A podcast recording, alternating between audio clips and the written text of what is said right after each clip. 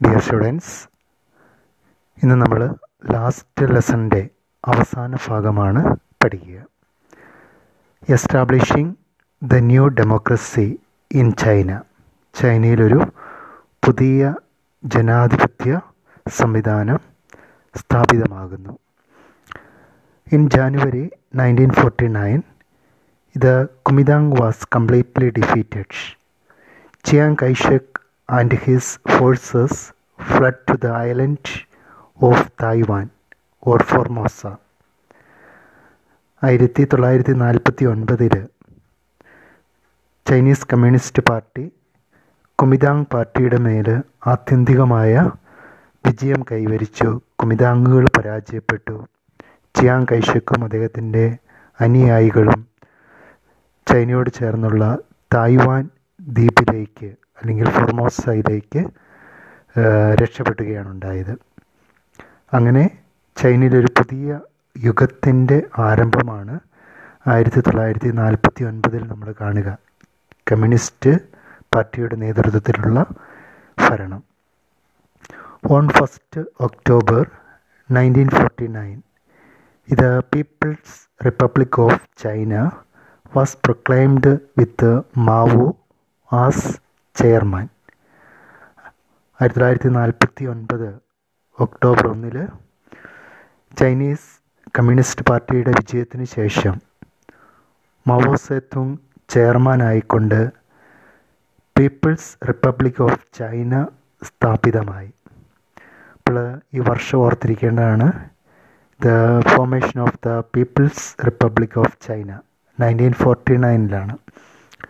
It was based on the principles of the new democracy ഇപ്പോൾ communist പാർട്ടിയുടെ നേതൃത്വത്തിലുള്ള ഈ പുതിയ ചൈനീസ് ഭരണ സംവിധാനം ഒരു പൊതു ജനാധിപത്യം എന്നാണ് അറിയപ്പെടുക.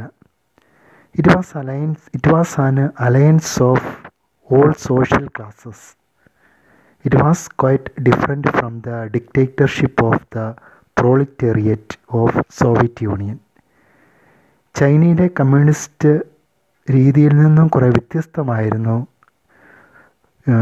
സോവിയറ്റ് യൂണിയനിലെ കമ്മ്യൂണിസ്റ്റ് വ്യവസ്ഥിതി. സോവിയറ്റ് യൂണിയനിൽ തൊഴിലാളി സർവാധിപത്യം എന്നുള്ള ഒരാശയമാണ് സോവിയറ്റ് യൂണിയൻ സ്വീകരിച്ചത്. അതിൽ നിന്ന് വ്യത്യസ്തമായൊരു ശൈലിയായിരുന്നു ഒരു കാഴ്ചപ്പാടായിരുന്നു ചൈനീസ് കമ്മ്യൂണിസ്റ്റ് പാർട്ടിക്ക് ഉണ്ടായിരുന്നത്.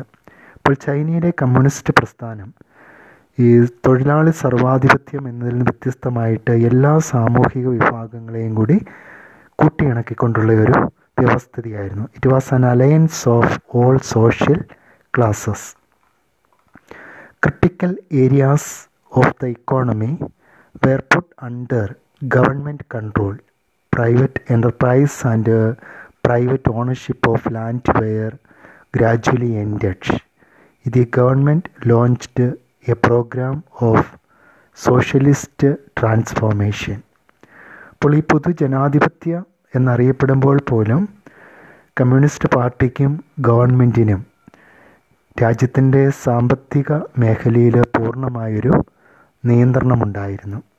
അതുപോലെ തന്നെ സ്വകാര്യ സംരംഭങ്ങൾ പ്രൈവറ്റ് എന്റർപ്രൈസസ് സ്വകാര്യ സംരംഭങ്ങളും അതുപോലെ തന്നെ പ്രൈവറ്റ് ഓണർഷിപ്പ് ഓഫ് ലാൻഡ് വ്യക്തികൾക്ക് സ്വന്തമായി ഭൂമി സ്വന്തമാക്കാനുള്ള അവകാശങ്ങളെല്ലാം സാവധാനം നഷ്ടപ്പെട്ടു എല്ലാം പൊതു ഉടമയിലായി.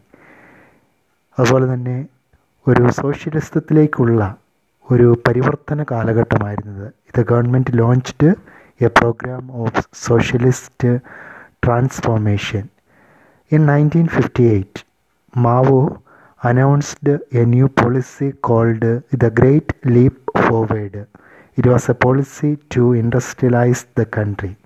People were encouraged to set up steel furnaces in their backyard.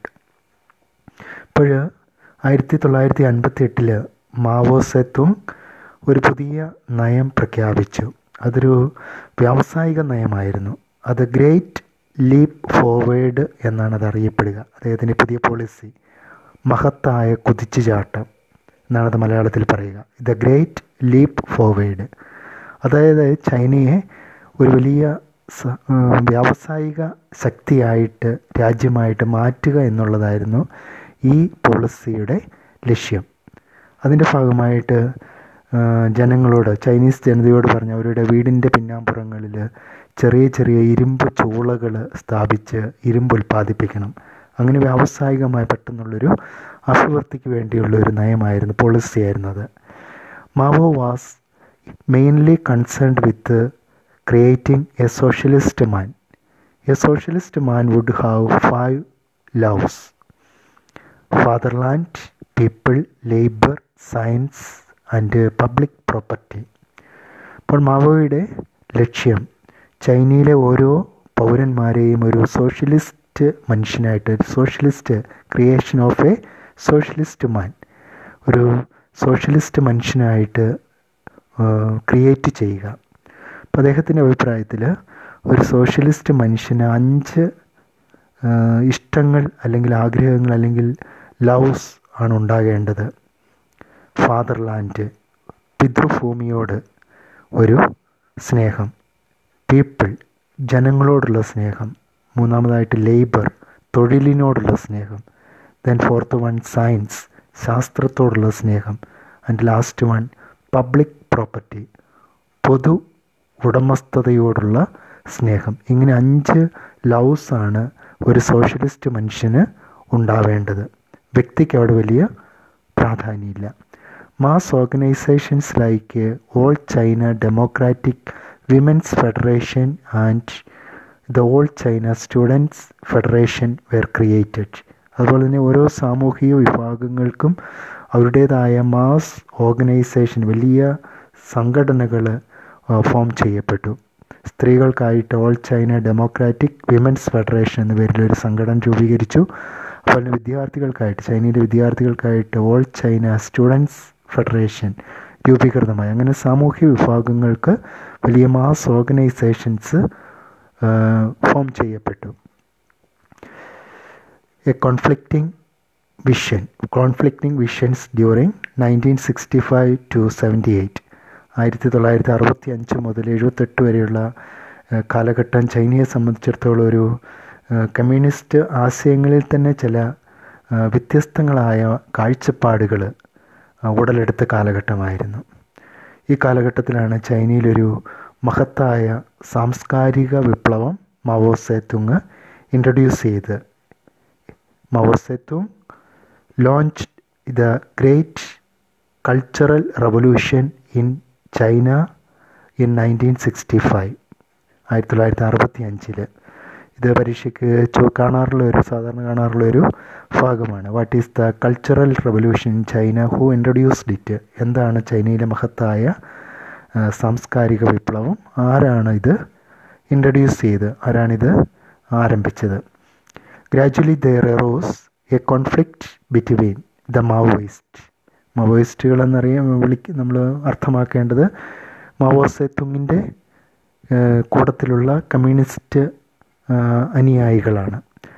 Some of his supporters wanted to create a socialist man while others opposed it. അപ്പോൾ മാവോയുടെ കൂട്ടത്തിലുള്ള മാവോയുടെ അനുയായികളിൽ തന്നെ രണ്ട് വ്യത്യസ്ത കാഴ്ചപ്പാടുകൾ കോൺഫ്ലിക്റ്റിംഗ് ഐഡിയാസ് ഈ കാലഘട്ടത്തിൽ ഡെവലപ്പ് ചെയ്തു. അതിലൊരു വിഭാഗം മാവോയുടെ തന്നെ ആശയമായ സോഷ്യലിസ്റ്റ് മനുഷ്യനെ ക്രിയേറ്റ് ചെയ്യുക എന്നുള്ള ആ നിലപാടിൽ ഉറച്ചു നിന്നപ്പോൾ മറ്റൊരു വിഭാഗം ആ ഒരു കാഴ്ചപ്പാടിനോട് വിമുഖത കാണിച്ചവരാണ്. While some others Mao launched the Great Proletarian Cultural Revolution in nineteen sixty five to counter his critics തന്റെ വിമർശകരെ നാവടക്കുവാനായിട്ട് അദ്ദേഹം കൊണ്ടുവന്ന ഒരു പുതിയ പരിഷ്കരണ പ്രസ്ഥാനമായിരുന്നു Great Proletarian Cultural Revolution proletarian എന്നുള്ളത് തൊഴിലാളി വിഭാഗത്തെയാണ് വർഗത്തെയാണ് ഉദ്ദേശിക്കുന്നത്. അപ്പോൾ ഇതിനകത്ത് നിന്ന് ഈ പ്ലോറിറ്റേർ പ്രോളിറ്റേറിയൻ എന്ന വാക്ക് ഉപേക്ഷിച്ചാലും കുഴപ്പമില്ല. ദ ഗ്രേറ്റ് കൾച്ചറൽ റവല്യൂഷൻ എന്ന് പറഞ്ഞാലും കുഴപ്പമില്ല. അല്ലെങ്കിൽ പൂർണമായിട്ട് the Great Proletarian Cultural Revolution മഹത്തായ തൊഴിലാളി സംസ്കാര വിപ്ലവം എന്ന് വേണമെങ്കിൽ പറയാം. അല്ലെങ്കിൽ മഹത്തായ സാംസ്കാരിക വിപ്ലവം എന്ന് പറഞ്ഞാലും മതി. ആയിരത്തി തൊള്ളായിരത്തി അറുപത്തി അഞ്ചിലാണിത് അദ്ദേഹം സ്റ്റാർട്ട് ചെയ്യുന്നത് ലോഞ്ച് ചെയ്യുന്നത്. ഇത് രണ്ട് മാർക്കിന്റെ മൂന്ന് മാർക്കിന്റെ ഒക്കെ ആയിട്ട് ഷോർട്ട് നോട്ടായിട്ട് ചോദിക്കാറുള്ളതാണ്. ഇത് ഈ Cultural Revolution was a movement against old culture old customs and old habits അതായത് പഴയ ആചാരങ്ങൾക്ക് എതിരെയുള്ള ശക്തമായൊരു നിലപാടായിരുന്നു ഈ സാംസ്കാരിക വിപ്ലവം എന്നുകൊണ്ട് ഉദ്ദേശിക്കുക. This movement was against the old culture old customs and old habits of the Chinese ചൈനക്കാരുടെ പഴയ സംസ്കാരം പഴയ ആചാരങ്ങൾ പഴയ ശീലങ്ങൾ ഇതിനോടെല്ലാം ഉള്ള ഒരു എതിർ മനോഭാവമാണ് ഈ സാംസ്കാരിക വിപ്ലവത്തിലൂടെ മാവോ മുന്നോട്ട് വെച്ചത്. It gave more importance to ideology than having professional knowledge അതുപോലെ തന്നെ പ്രത്യേക ശാസ്ത്രങ്ങൾക്ക് ഇവിടെ കൂടുതൽ ഇമ്പോർട്ടൻസ് ലഭിച്ചു. It gave more importance to ideology പ്രത്യേക ശാസ്ത്രങ്ങൾക്ക് കൂടുതൽ ഇമ്പോർട്ടൻസ് കൊടുത്തു. ദാൻ ഹാവിങ് പ്രൊഫഷണൽ നോളജ് ഒരു പ്രൊഫഷണൽ അറിവ് വിജ്ഞാനം നേടുന്നതിന് കൂടുതലും പ്രാധാന്യം പ്രത്യയ ശാസ്ത്രങ്ങൾക്കായിരുന്നു. ഇത് Red Guards mainly students and army was used for campaigning the ideology of Cultural Revolution മാവോഡി ഈ സാംസ്കാരിക വിപ്ലവ ആശയങ്ങൾ ചൈനീസ് സമൂഹത്തിൽ പ്രചരിപ്പിക്കുവാനായിട്ട് അദ്ദേഹം ഒരു വിഭാഗത്തെ റെഡ് ഗാർഡുകൾ എന്നറിയപ്പെടുന്ന ഒരു പുതിയ വിഭാഗത്തെ ഫോം ചെയ്തു. ഈ റെഡ് ഗാർഡിനകത്ത് ഉണ്ടായിരുന്ന പ്രധാനപ്പെട്ട ആൾക്കാരെന്ന് പറയുന്നത് വിദ്യാർത്ഥികളും അതോടൊപ്പം തന്നെ ചൈനീസ് ആർമിയിലെ കുറേ അംഗങ്ങളുമായിരുന്നു. അപ്പോൾ ഈ റെഡ് ഗാർഡിന്റെ പ്രധാനപ്പെട്ട ദൗത്യം എന്ന് പറയുന്നത് മാവോയുടെ ഈ സാംസ്കാരിക വിപ്ലവ ആശയങ്ങൾ പ്രചരിപ്പിക്കുക. The Cultural Revolution was initially a failure it began a period of turmoil it weakened the party and severely disrupted the economy and educational system പക്ഷെ മാവോ വലിയ താല്പര്യത്തോടുകൂടി കൊണ്ടുവന്ന ഈ സാംസ്കാരിക വിപ്ലവം ഒരു പരാജയമായിരുന്നു. അതേ തുടർന്ന് സമൂഹത്തിൽ ചൈനീസ് സമൂഹത്തിൽ വലിയൊരു അസ്വസ്ഥതയുടെ കാലഘട്ടമായിരുന്നു. ചൈനീസ് കമ്മ്യൂണിസ്റ്റ് പാർട്ടിയുടെ തന്നെ ശക്തിക്ഷയത്തിന് ഇത് കാരണമായി. അതോടൊപ്പം തന്നെ സമ്പദ്ഘടനയും വിദ്യാഭ്യാസ മേഖലയിലും വലിയ തിരിച്ചടികൾ ഈ കാലഘട്ടത്തിൽ നേരിട്ടു. ഇനി ആയിരത്തി തൊള്ളായിരത്തി എഴുപത്തി എട്ട് മുതൽ ചില പുതിയ പരിഷ്കാരങ്ങൾ ചൈനയിൽ നടപ്പിലാക്കി. പ്രത്യേകിച്ച് മാവോ സേത്തുങ്ങിന്റെ മരണശേഷം. Reforms from nineteen seventy eight after the death of Mao many significant changes came in to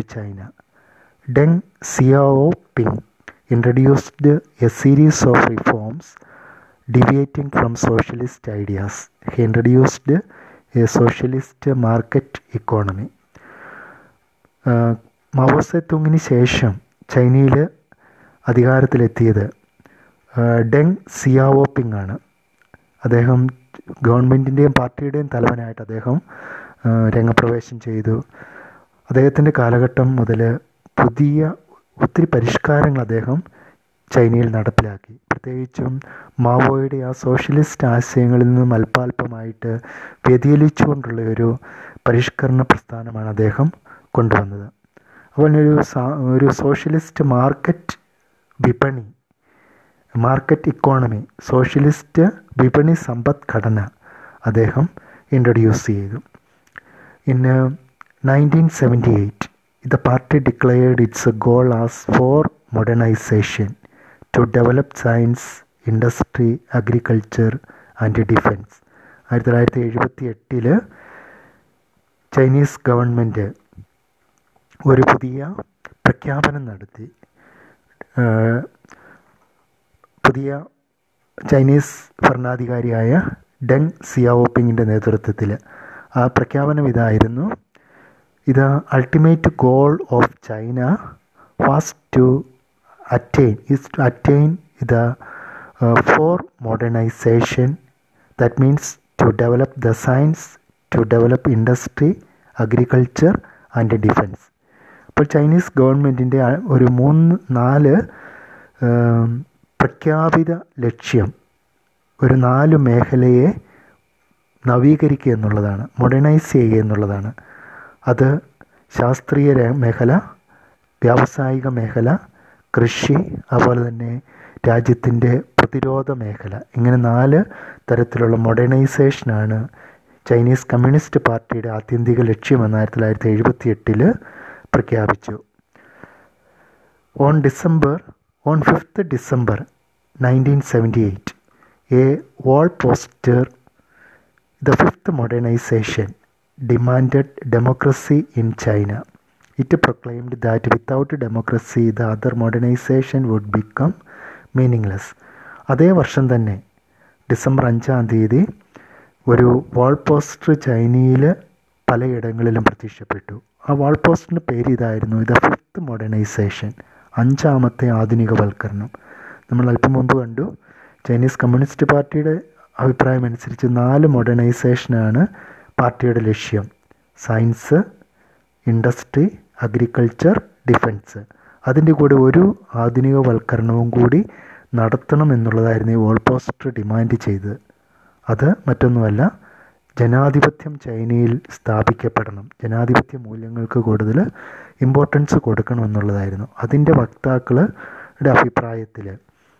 ജനാധിപത്യം ഇല്ലാതുള്ള ആധുനികവൽക്കരണ ശ്രമങ്ങൾ അർത്ഥശൂന്യമാണ് it proclaimed that without democracy the other modernisation would become meaningless ഇപ്പോൾ ജനാധിപത്യമാണ് പരമപ്രധാനം എന്നുള്ളതായിരുന്നു ഈ വോൾ പോസ്റ്ററിന്റെ അന്തസത്ത. In nineteen eighty nine many intellectual called for greater openness and an end to ossified dogmas ossified dogmas എന്ന് പറഞ്ഞാൽ മാറ്റമില്ലാത്ത ചില സിദ്ധാന്തങ്ങൾ ചില പ്രത്യേക ശാസ്ത്രങ്ങൾ. ഇപ്പോൾ കമ്മ്യൂണിസ്റ്റ് ചൈനീസ് കമ്മ്യൂണിസ്റ്റ് പാർട്ടിയെ സംബന്ധിച്ചിടത്തോളം ഒരിക്കലും മാറ്റാത്ത ചില നിലപാടുകളുണ്ടായിരുന്നു അപ്പോൾ ആയിരത്തി തൊള്ളായിരത്തി എൺപത്തൊമ്പതിൽ പല ബുദ്ധിജീവികളും മുന്നോട്ട് വെച്ച ഒരു ആവശ്യമായിരുന്നു കൂടുതൽ ഗ്രേറ്റർ ഓപ്പൺനെസ് ഗ്രേറ്റർ ഓപ്പൺനെസ് എന്നുകൊണ്ട് ഉദ്ദേശിക്കുന്നത് കൂടുതൽ ജനാധിപത്യ അവകാശങ്ങൾ എന്നുള്ളതാണ്. അപ്പോൾ ജനാധിപത്യം കൂടുതലായിട്ട് ജനാധിപത്യ അവകാശങ്ങൾ കൂടുതലായിട്ട് സമൂഹത്തിന് ജനങ്ങൾക്ക് നൽകണം. അതുപോലെ തന്നെ ഒരിക്കലും മാറ്റില്ല എന്ന് പറയുന്ന ചില നിലപാടുകൾ അതിന് മാറ്റം വരുത്തണമെന്ന് ഇവരാവശ്യപ്പെട്ടു students also started demonstrations demanding democracy the demonstration at Tiananmen Square in Beijing in nineteen eighty nine were brutally repressed ആയിരത്തി തൊള്ളായിരത്തി എൺപത്തൊമ്പതിൽ ചൈനയിൽ വലിയൊരു പ്രക്ഷോഭം നടന്നു. വിദ്യാർത്ഥികൾ ബെയ്ജിങ്ങിലെ ടിയാനൻമെൻ സ്ക്വയറിലാണ് ഈ വലിയ പ്രതിഷേധ സമരം നടന്നത്. അവരുടെ ഡിമാൻഡ് ഇതായിരുന്നു ജനാധിപത്യം സ്ഥാപിക്കുക ചൈനീസ് സമൂഹത്തിൽ ജനാധിപത്യം സ്ഥാപിക്കുക എന്നുള്ളത്. പക്ഷേ ഇതിനെ വളരെ ഉരുക്കുമിഷ്ടി കൊണ്ടാണ് ചൈനീസ് ഭരണാധികാരികൾ ഈ വിദ്യാർത്ഥി സമരത്തെ നേരിട്ടത്. പട്ടാള ടാങ്കുകൾ ഒക്കെ ഇവരുടെ ഈ പ്രക്ഷോഭകാരികളുടെ മേലെ ഇരിച്ചു കയറി ഒത്തിരി കുട്ടികൾ ഒത്തിരി വിദ്യാർത്ഥികൾ അന്ന് കൊല്ലപ്പെട്ടു. അപ്പോൾ ജനാധിപത്യത്തിന് വേണ്ടിയുള്ള മുറവിളികളെ അല്ലെങ്കിൽ പ്രസ്ഥാനങ്ങളെ പലപ്പോഴും ചൈനീസ് ഭരണകൂടം തകർക്കുന്നതായിട്ട് അല്ലെങ്കിൽ അതിനെ ഇല്ലായ്മ ചെയ്യുന്നതായിട്ടാണ് നമ്മൾ ചരിത്രത്തിൽ കാണുക. അടുത്ത topic the story of Taiwan നമ്മൾ തായ്വാൻ അല്പം മുൻപ് കേട്ടതാണ്.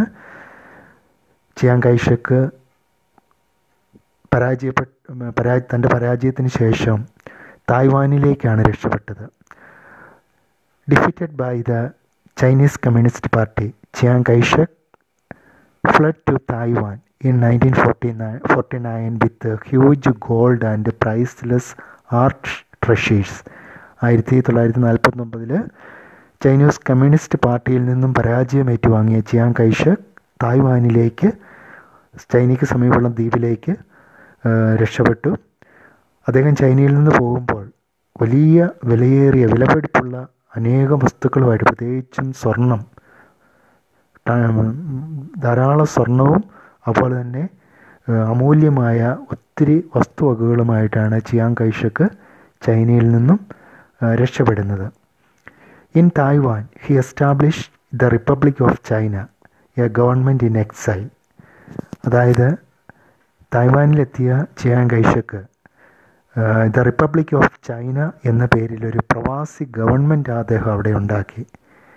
ദ്വീപ് നിവാസികളെ അദ്ദേഹം ഭരിക്കാനായിട്ട് ആരംഭിച്ചു. Taiwan was once once a part of the Chinese empire as a result of the Sino Japanese war of eighteen ninety four ninety five Taiwan was occupied by Japan as a colony അപ്പോൾ ഒരിക്കൽ ചൈനയുടെ Chinese സാമ്രാജ്യത്തിന്റെ ഭാഗമായിരുന്നു ഈ Taiwan എന്നാൽ ആയിരത്തി എണ്ണൂറ്റി തൊണ്ണൂറ്റി നാല് തൊണ്ണൂറ്റഞ്ച് കാലഘട്ടങ്ങളിൽ ചൈനയും ജപ്പാനും തമ്മിൽ നടന്ന യുദ്ധത്തിൽ ജപ്പാൻ ചൈനയെ പരാജയപ്പെടുത്തി. ജപ്പാൻ ചൈനയെ പരാജയപ്പെടുത്തി. തായ്വാൻ ജപ്പാന്റെ ഭാഗമായിട്ട് മാറി. Taiwan was occupied by Japan as its colony അതിന്റെ കോളനിയായിട്ട് മാറ്റി. നമ്മളിവിടെ സിനോ ജാപ്പനീസ് വാർ എന്നാണ് ഇപ്പം ഞാൻ പറഞ്ഞത്. സിനോ ജാപ്പനീസ് വാർ എന്നാണ് ഉദ്ദേശിക്കുന്നത് ചൈന ജപ്പാൻ യുദ്ധം എന്നാണ്. അപ്പോൾ ഇങ്ങനെ ഒന്നിച്ച് പറയുമ്പോൾ അതിനെ സിനോ എന്നാണ് നമ്മൾ സാധാരണ പറയുക സിനോ ജാപ്പനീസ് വാർ. അതിന്റെ അർത്ഥം ചൈന ജപ്പാൻ യുദ്ധം എന്നാണ്. When Japan D was defeated in the Second World War Taiwan was restored to China എന്നാൽ രണ്ടാം ലോക മഹായുദ്ധത്തിൽ ജപ്പാനെ അമേരിക്കയും ബ്രിട്ടനും അടങ്ങിയ സഖ്യകക്ഷികൾ പരാജയപ്പെടുത്തി. ജപ്പാന് യു എസിന്റെ ഭാഗമായിട്ട് മാറി അല്ലെ യു യു എസിന്റെ നിയന്ത്രണത്തിലായി തായ്വാൻ ജപ്പാൻ നഷ്ടപ്പെട്ടു. അത് ചൈനയുടെ വീണ്ടും ചൈനയുടെ ഭാഗമായിട്ട് അവർ മാറ്റി. Chiang Kai-shek ruled Taiwan as a dictator he forbade freedom of speech and political opposition തായ്വാനിലെ ചിയാങ് കൈഷക്കിന്റെ ഭരണം എന്ന് പറയുന്ന ഒരു ഏകാധിപത്യ ഭരണമായിരുന്നു. സ്വന്തം വ്യക്തികൾക്ക് പ്രവർത്തന സ്വാതന്ത്ര്യങ്ങളോ അല്ലെങ്കിൽ അഭിപ്രായ സ്വാതന്ത്ര്യങ്ങളോ ഒന്നും ഇല്ലായിരുന്നു. രാഷ്ട്രീയമായിട്ട് എതിർക്കുന്നവരെ അദ്ദേഹം അദ്ദേഹം ശക്തമായിട്ട് നേരിട്ടു. അങ്ങനെ എല്ലാ സ്വാതന്ത്ര്യങ്ങളും ജനങ്ങൾക്ക് നഷ്ടപ്പെട്ടു. എങ്കിൽ പോലും അദ്ദേഹത്തിന്റെ ഭരണം സാമ്പത്തികമായൊരു വളർച്ചയ്ക്ക് തൈവാന് കാരണമായി. The local population was excluded from positions of power however Chiang government carried out land reforms that increased agricultural productivity and modernised its economy ഭരണരംഗത്ത് നിന്ന് അധികാര സ്ഥാനങ്ങളിൽ നിന്നും തദ്ദേശവാസികളെ പൂർണമായിട്ട് ഒഴിവാക്കി എങ്കിൽ പോലും അദ്ദേഹം കൊണ്ടുവന്ന ഭൂപരിഷ്കരണ നയങ്ങൾ ചൈനയുടെ സോറി തായ്വാന്റെ കാർഷിക ഉൽപാദന വളർച്ചയ്ക്ക് കാരണമായി. അതോടൊപ്പം തന്നെ തായ്വാന്റെ സമ്പദ്ഘടനയെ കൂടുതൽ ശക്തിപ്പെടുത്താനായിട്ടും ചിയാങ് കൈഷക്കിന് സാധിച്ചു. By nineteen seventy three Taiwan had a gross national production second only to that of Japan in Asia അന്നത്തെ ആയിരത്തി തൊള്ളായിരത്തി എഴുപത്തി മൂന്നിൽ ഏഷ്യൻ ഭൂഖണ്ഡത്തിൽ ജപ്പാൻ കഴിഞ്ഞാൽ ഏറ്റവും കൂടുതൽ ഉൽപാദന ക്ഷമതയുണ്ടായിരുന്ന കാർഷിക ഉൽപാദന ക്ഷമതയുണ്ടായിരുന്ന രാജ്യമെന്ന് പറയുന്ന അല്ലെ ഭൂപ്രദേശം എന്ന് പറയുന്നത് തായ്വാനായിരുന്നു. അപ്പം അത്രമാത്രം കാർഷിക വളർച്ചയെ ഉൽപാദന വളർച്ചയെ ചിയാങ് കൈഷക്കിന്റെ ഭരണത്തിന്റെ അല്ലെങ്കിൽ നയങ്ങൾ കാരണമായി. ഇത് most dramatic development in Taiwan was its transformation into democracy it began after the death of Chiang Kai-shek in seven nineteen seventy five opposition parties were legally permitted അപ്പോൾ ചിയാങ് കൈഷക്കിന്റെ കാലഘട്ടത്തിൽ ചൈനയിൽ ഒരു ഏകാധിപത്യ ഭരണ സംവിധാനമാണ് നിലവിലിരുന്നതെങ്കിൽ ചിയാങ് കൈഷക്കിന്റെ മരണശേഷം തായ്വാൻ പെട്ടെന്ന് ഒരു ജനാധിപത്യ വ്യവസ്ഥിതിയിലേക്ക് മാറി. ആയിരത്തി തൊള്ളായിരത്തി എഴുപത്തി അഞ്ചിൽ ചിയാങ് കൈഷക്കിന്റെ മരണശേഷമാണ് ഈ മാറ്റം ഉണ്ടാകുന്നത്. അതുപോലെ തന്നെ പ്രതിപക്ഷ പാർട്ടികൾക്ക് ചൈന തായ്വാനിൽ നിയമപരമായ അംഗീകാരം ലഭിച്ചു. Diplomatically most countries have only trade mission in Taiwan full diplomatic relations and embassies are not possible as Taiwan is considered to be part of China ഇന്ന് തായ്വാനുമായിട്ട് മറ്റ് ലോകരാജ്യങ്ങൾക്കുള്ള ബന്ധം എന്ന് പറയുന്നത് പ്രത്യേകിച്ചും ഒരു വ്യാപാര ബന്ധം മാത്രമാണുള്ളത്. നയതന്ത്ര ബന്ധങ്ങൾ തായ്വാനിൽ സാധിക്കുന്നില്ല. കാരണം ചൈനയുടെ ചൈന തായ്വാന്റെ മേലുള്ള അവകാശവാദം ഉന്നയിക്കുന്നതുകൊണ്ട്. തായ്വാൻ ചൈനയുടെ ഭാഗമാണ് എന്നാണ് ചൈനയുടെ നിലപാട്. അതുകൊണ്ട് സ്വതന്ത്രമായിട്ടുള്ള നയതന്ത്ര ബന്ധങ്ങൾ മറ്റ് രാജ്യങ്ങൾക്ക് തായ്വാനിൽ സാധ്യമല്ല. എന്നാൽ പൂർണമായിട്ടും ചൈന തായ്വാൻ ചൈനയുടെ ഒരു ഭാഗമായിട്ടും മാറുന്നില്ല. ചൈന അവകാശവാദം ഉന്നയിക്കുന്നു. തായ്വാൻകാർ പറഞ്ഞു ഞങ്ങൾ സ്വതന്ത്ര രാജ്യമാണ്. പക്ഷേ ഇങ്ങനെ ഒരു ഒരു തർക്കം ചൈനയും തായ്വാനും തമ്മിലുണ്ട്. അതുകൊണ്ട് മറ്റ് രാജ്യങ്ങൾക്ക് അവിടെ നയതന്ത്ര ബന്ധങ്ങൾ നിലവിൽ സാധിക്കുന്നില്ല. ഇതിന്റെ അവസാനത്തെ ഒരു കൺക്ലൂഷൻ ആയിട്ട് ടു റോഡ്സ് ടു മോഡേണൈസേഷൻ ആധുനികതയിലേക്കുള്ള രണ്ട് പാതകൾ വീണ്ടും നമ്മൾ ജപ്പാന്റെ ആധുനികവൽക്കരണ മാർഗങ്ങൾ ചൈനയുടെ ആധുനികവൽക്കരണ ശ്രമങ്ങൾ ഇതിനെ ഒരു കൺക്ലൂഷനായിട്ട് ഇവിടെ ഒന്നുകൂടെ ഒന്ന് നമ്മൾ കാണുകയാണ്.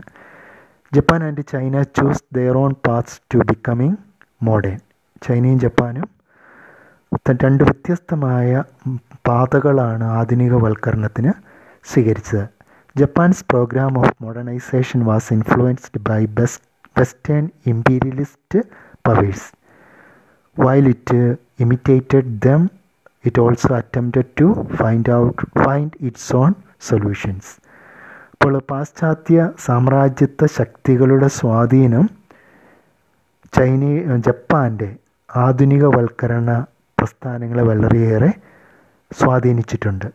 അപ്പോൾ പല പാശ്ചാത്യ രീതികളും ജപ്പാൻ പിന്തുടർന്നപ്പോൾ പോലും ജപ്പാൻ സ്വന്തമായി ചില പരിഷ്കരണ രീതികൾ അവലംബിച്ചിരുന്നു. അപ്പോൾ പാശ്ചാത്യ രീതികൾ ജപ്പാന്റെ ആധുനികവൽക്കരണത്തെ വളരെയേറെ സ്വാധീനിച്ചു.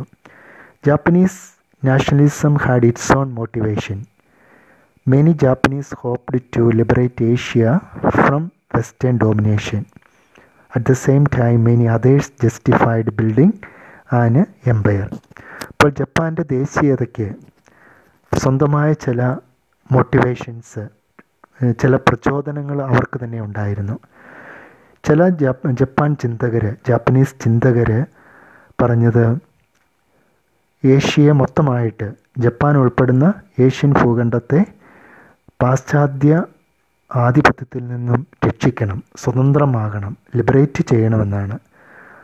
അപ്പോൾ അതോടൊപ്പം തന്നെ ചില ചൈനീ ജാപ്പനീസ് ചിന്തകരുടെ അഭിപ്രായത്തിൽ അല്ലെങ്കിൽ പൊളിറ്റിക്കൽ ലീഡേഴ്സിന്റെ അഭിപ്രായത്തിൽ ചൈന വലിയൊരു സോറി ജപ്പാൻ വലിയൊരു സാമ്രാജ്യ ശക്തിയായിട്ട് മാറണം എന്ന് ചില വ്യക്തികൾ പ്രത്യേകിച്ചും പട്ടാള ജപ്പാനിലെ പട്ടാള മേധാവികളുടെ നിലപാടതായിരുന്നു ജപ്പാനെ ഒരു സാമ്രാജ്യത്വ ശക്തിയായിട്ട് മാറ്റുക. ഇത് Meiji school system was modelled on European and American practices. നമ്മൾ മേജി റെസ്റ്റോറേഷനൊക്കെ പഠിച്ചു പോയതാണ്. അപ്പോൾ ചക്രവർത്തി ഭരണത്തിന്റെ പുനഃസ്ഥാപനത്തെയാണ് മേജി റെസ്റ്റോറേഷൻ എന്നുകൊണ്ട് ഉദ്ദേശിക്കുന്നത്. അപ്പോൾ മേജി കാലഘട്ടത്തിലെ വിദ്യാഭ്യാസ സമ്പ്രദായം എന്ന് പറയുന്നത് യൂറോപ്യൻ അമേരിക്കൻ രീതികളുടെ ഒരു മാതൃകയിലായിരുന്നു. അതുപോലെ പുതിയ പുതിയ സബ്ജക്റ്റുകൾ ഇൻട്രൊഡ്യൂസ് ചെയ്തു. New subjects were introduced the main objective of curriculum was to make a loyal citizen കരിക്കുലത്തിന്റെ അല്ലെങ്കിൽ കരിക്കുലം എന്നതുകൊണ്ട് ഉദ്ദേശിക്കുന്നത് പാഠ്യപദ്ധതിയാണ് കരിക്കുലം. അപ്പോൾ ഈ കരിക്കുലത്തിന്റെ പ്രത്യേക ലക്ഷ്യം ജാപ്പനീസ് കരിക്കുലത്തിന്റെ ലക്ഷ്യം എന്ന് പറയുന്നത് തന്നെ വിശ്വസ്തരായ രാജ്യത്തോട് കൂറുള്ള ജനതയെ സിറ്റിസൺസിനെ രൂപപ്പെടുത്തിയെടുക്കുക. Foreign and indigenous ideas were brought together to create something new അപ്പോൾ ജപ്പാൻ സ്വീകരിച്ച ആധുനികവൽക്കരണത്തെ നമുക്ക് ഒരു സെന്റൻസായിട്ട് പറഞ്ഞാൽ ഒറ്റ സെന്റൻസായിട്ട് ചുരുക്കിയാൽ ഫോറിൻ ആൻഡ് ഇൻഡിജീനിയസ് ഐഡിയാസിന്റെ ഒരു ഒരു സമന്വയമാണ്. വിദേശീയവും സ്വദേശീയവുമായ ആശയങ്ങളെ കൂട്ടിയിണക്കിക്കൊണ്ട് ഒരു പുതിയ ആധുനിക ജപ്പാനെ അവർ രൂപപ്പെടുത്തിയെടുത്തു എന്നുള്ളതാണ്. അതിന് വിദേശീയവും സ്വദേശിയുമായ ഘടകങ്ങളുടെ സ്വാധീനമുണ്ട്. ഇതാ Chinese path to modernisation was very different. ഇപ്പോൾ ചൈനയുടെ ആധുനികവൽക്കരണം എന്നുള്ളത് പറയുന്നത് ജപ്പാന്റേതിൽ നിന്നും വ്യത്യസ്തമായ രീതിയായിരുന്നു. ഇത് nineteenth and twentieth witness the great changes in China. Attempts were made to reject traditions and to search new ways to build national unity and strength പത്തൊൻപത് ഇരുപത് നൂറ്റാണ്ടുകളിൽ ചൈനയുടെ ആധുനികവൽക്കരണ രംഗത്ത് വലിയ മാറ്റങ്ങൾക്ക് കാരണമായി. പ്രത്യേകിച്ചും അവർ പാരമ്പര്യങ്ങളെ തള്ളിപ്പറഞ്ഞുകൊണ്ട് ചൈനയുടെ തന്നെ പാരമ്പര്യങ്ങളെ അവർ നിഷേധിച്ചുകൊണ്ട് ഒരു പുതിയ മാർഗമാണ് അവർ സ്വീകരിച്ചത്. ദേശീയതയുടെയും സമ്പദ്ഘടനയുടേതും മായ മേഖലകളിൽ പുനരുജ്ജീവനം ഉണ്ടാകാനായിട്ട് അല്ലെങ്കിൽ അതിനെ ഒരു ആധുനികവൽക്കരിക്കുവാനായിട്ട് അവർ പാരമ്പര്യങ്ങളെ ഉപേക്ഷിച്ചുകൊണ്ട് അവർ സ്വന്തമായൊരു പുതിയ ശൈലിയാണ് അവർ സ്വീകരിച്ചത്. ഇത് C C P Chinese communist party and its supporters for to put and end to traditions which kept masses in poverty the women subjugated and country undeveloped ഇപ്പോൾ കമ്മ്യൂണിസ്റ്റ് പാർട്ടിയുടെ ഒരു രൂപീകരണത്തോടുകൂടി കാര്യങ്ങൾക്ക് വീണ്ടും മാറ്റമുണ്ടായി കമ്മ്യൂണിസ്റ്റ് പാർട്ടി അതിന്റെ വക്താക്കൾ പാരമ്പര്യങ്ങളെ പൂർണമായിട്ടും നിഷേധിച്ചു. അവർ അവരുടെ അഭിപ്രായത്തിൽ ഈ പാരമ്പര്യങ്ങളെ മുറുകെ പിടിക്കുന്നത് കൊണ്ടാണ് ജനസമൂഹങ്ങൾ ദാരിദ്ര്യത്തിൽ കഴിയുക അതുപോലെ സ്ത്രീകളുടെ അടിമത്വം അതുപോലെ രാജ്യം ഒരു അവികസിത രാജ്യമായിട്ട് നിലനിൽക്കുന്നതിന്റെ കാരണം ഈ പാരമ്പര്യങ്ങളെ മുറുകെ പിടിക്കുന്നതുകൊണ്ടാണെന്ന് അവർ മനസ്സിലാക്കി. അതുകൊണ്ട് അവർ പാരമ്പര്യങ്ങളെ അവർ തള്ളിപ്പറഞ്ഞു. ഇത് C C P created great expectations by raising the slogan power to the people but it built highly centralised state അപ്പോൾ കമ്മ്യൂണിസ്റ്റ് പാർട്ടിയുടെ ഒരു പ്രഖ്യാപനം ഇതായിരുന്നു പവർ ടു ദ പീപ്പിൾ അധികാരം ജനങ്ങളിലേക്ക്. ഇതായിരുന്നു അവരുടെ മുദ്രാവാക്യം. പക്ഷേ മുദ്രാവാക്യം ഒരു വശത്ത് നിൽക്കുന്നു മറിച്ച് അവരുടെ ഭരണ രീതി എന്ന് പറയുന്നത് തികച്ചും കേന്ദ്രീകൃതമായിരുന്നു. ഗവൺമെന്റിന്റെ എല്ലാ രാജ്യത്തിന്റെ എല്ലാ നിയന്ത്രണങ്ങളും ഈ കമ്മ്യൂണിസ്റ്റ് പാർട്ടിയുടെ കയ്യിലായിരുന്നു. അതുപോലെ ഒരു കേന്ദ്രീകരണ ഭരണ സംവിധാനമാണ് അവർ സ്വീകരിച്ചത്. ഇത് party has now carried out market reforms and has been successful in making China economically powerful അതുപോലെ തന്നെ ഇന്നൊരു പുതിയ വിപണി സമ്പ്രദായം ചൈന ഇന്ന് സ്വീകരിച്ചിരിക്കുന്നു. അതുകൊണ്ട് ചൈനയുടെ സമ്പദ്ഘടനയെ വളരെ വലിയ രീതിയിൽ മെച്ചപ്പെടുത്തുവാനായിട്ട് ശക്തിപ്പെടുത്തുവാനായിട്ട് ഇന്ന് ചൈനയ്ക്ക് സാധിക്കുന്നുണ്ട്. But its political system continues to be tightly controlled the society still faces growing inequalities all the attempts to revive traditions were suppressed എന്നാലും ഈ പൊളിറ്റിക്കൽ ചൈനീസ് കമ്മ്യൂണിസ്റ്റ് പാർട്ടിയുടെ ശക്തമായൊരു നിയന്ത്രണം ഇന്ന് എല്ലാ മേഖലകളിലും ഉണ്ട്. അതുകൊണ്ട് തന്നെ സ്വതന്ത്രമായ കാഴ്ചപ്പാടുകളോ അഭിപ്രായങ്ങൾക്കോ ഇന്നും വലിയ സാധ്യത ചൈനീസ് സമൂഹത്തിൽ ഇല്ല. ഇതുകൊണ്ട് തന്നെ ചൈനീസ് സമൂഹത്തിൽ വലിയ അസമത്വങ്ങൾ നിലനിൽക്കുന്നുണ്ട്. The society still faces growing inequalities വലിയ അസമത്വങ്ങൾ ചൈനീസ് സമൂഹത്തിൽ ഇന്നും നിലനിൽക്കുന്നുണ്ട്. അതുപോലെ തന്നെ പാരമ്പര്യങ്ങൾക്ക് വേണ്ടിയുള്ള ചില മുറവിളി മുറവിളികൾ പല ഭാഗത്തു നിന്നും ചൈനയിൽ പലപ്പോഴും ഉണ്ടാകാറുണ്ട്. പക്ഷേ ട്രഡീഷന് വേണ്ടിയുള്ള ഈ നിലപാടുകളെ ചൈനീസ് ഭരണകൂടം ശക്തമായിട്ട് അടിച്ചമർത്തുന്നു. ഇപ്പോൾ ഇത്രയും കാര്യങ്ങളാണ് ഇന്നത്തെ നമ്മുടെ ഈ അവസാന ഭാഗത്തുള്ളത്. അപ്പോൾ ഇതോടുകൂടി നമ്മുടെ ക്ലാസ്സുകളെല്ലാം തന്നെ കഴിഞ്ഞിരിക്കുകയാണ്. അപ്പോൾ ഇതിനു മുമ്പുള്ള ഓരോ എപ്പിസോഡുകൾ നിങ്ങൾ എടുത്ത് വീണ്ടും വീണ്ടും കേട്ട് അത് നന്നായിട്ട് പഠിക്കാനായിട്ട് ശ്രമിക്കുക പരീക്ഷ നിങ്ങൾക്ക് ഉടൻ തന്നെ ഉണ്ടാവും. അപ്പം അതുകൊണ്ട് നന്നായിട്ട് പഠിക്കുവാനായിട്ട് ശ്രമിക്കുക നോട്ട്സൊക്കെ നന്നായിട്ട് നിങ്ങളിത് ശ്രദ്ധിച്ച് വായിച്ച് പഠിക്കുക. താങ്ക്